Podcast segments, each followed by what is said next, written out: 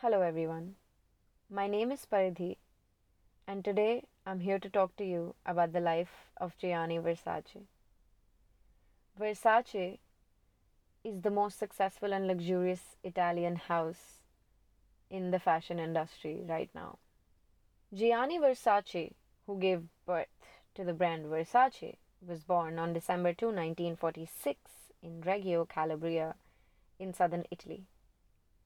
He is a fashion designer who is known for being glamorous.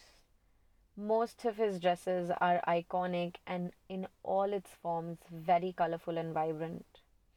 He was born into a family with a mother who was a seamstress, and he was nurtured along with his sister Donatella Versace and his brother Santo Versace.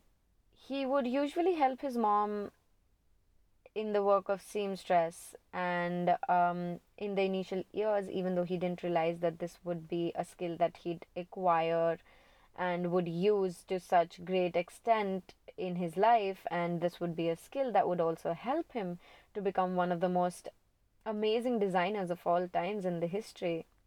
Versace designed throughout 1980s and 90s and built a fashion empire producing ensembles that oozed sensuality and sexuality his most famous designs included sophisticated bondage gear, baby doll dress, silver mesh togas.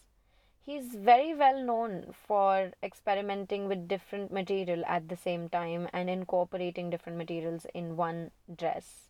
He was friends with people like Elton John, Madonna, Loyal Models, Cindy Crawford, Linda Evangelista, Naomi Campbell, and as Anna Wintour quoted, the editor of Vogue quoted once how Gianni was the first one to recognize the power of celebrities.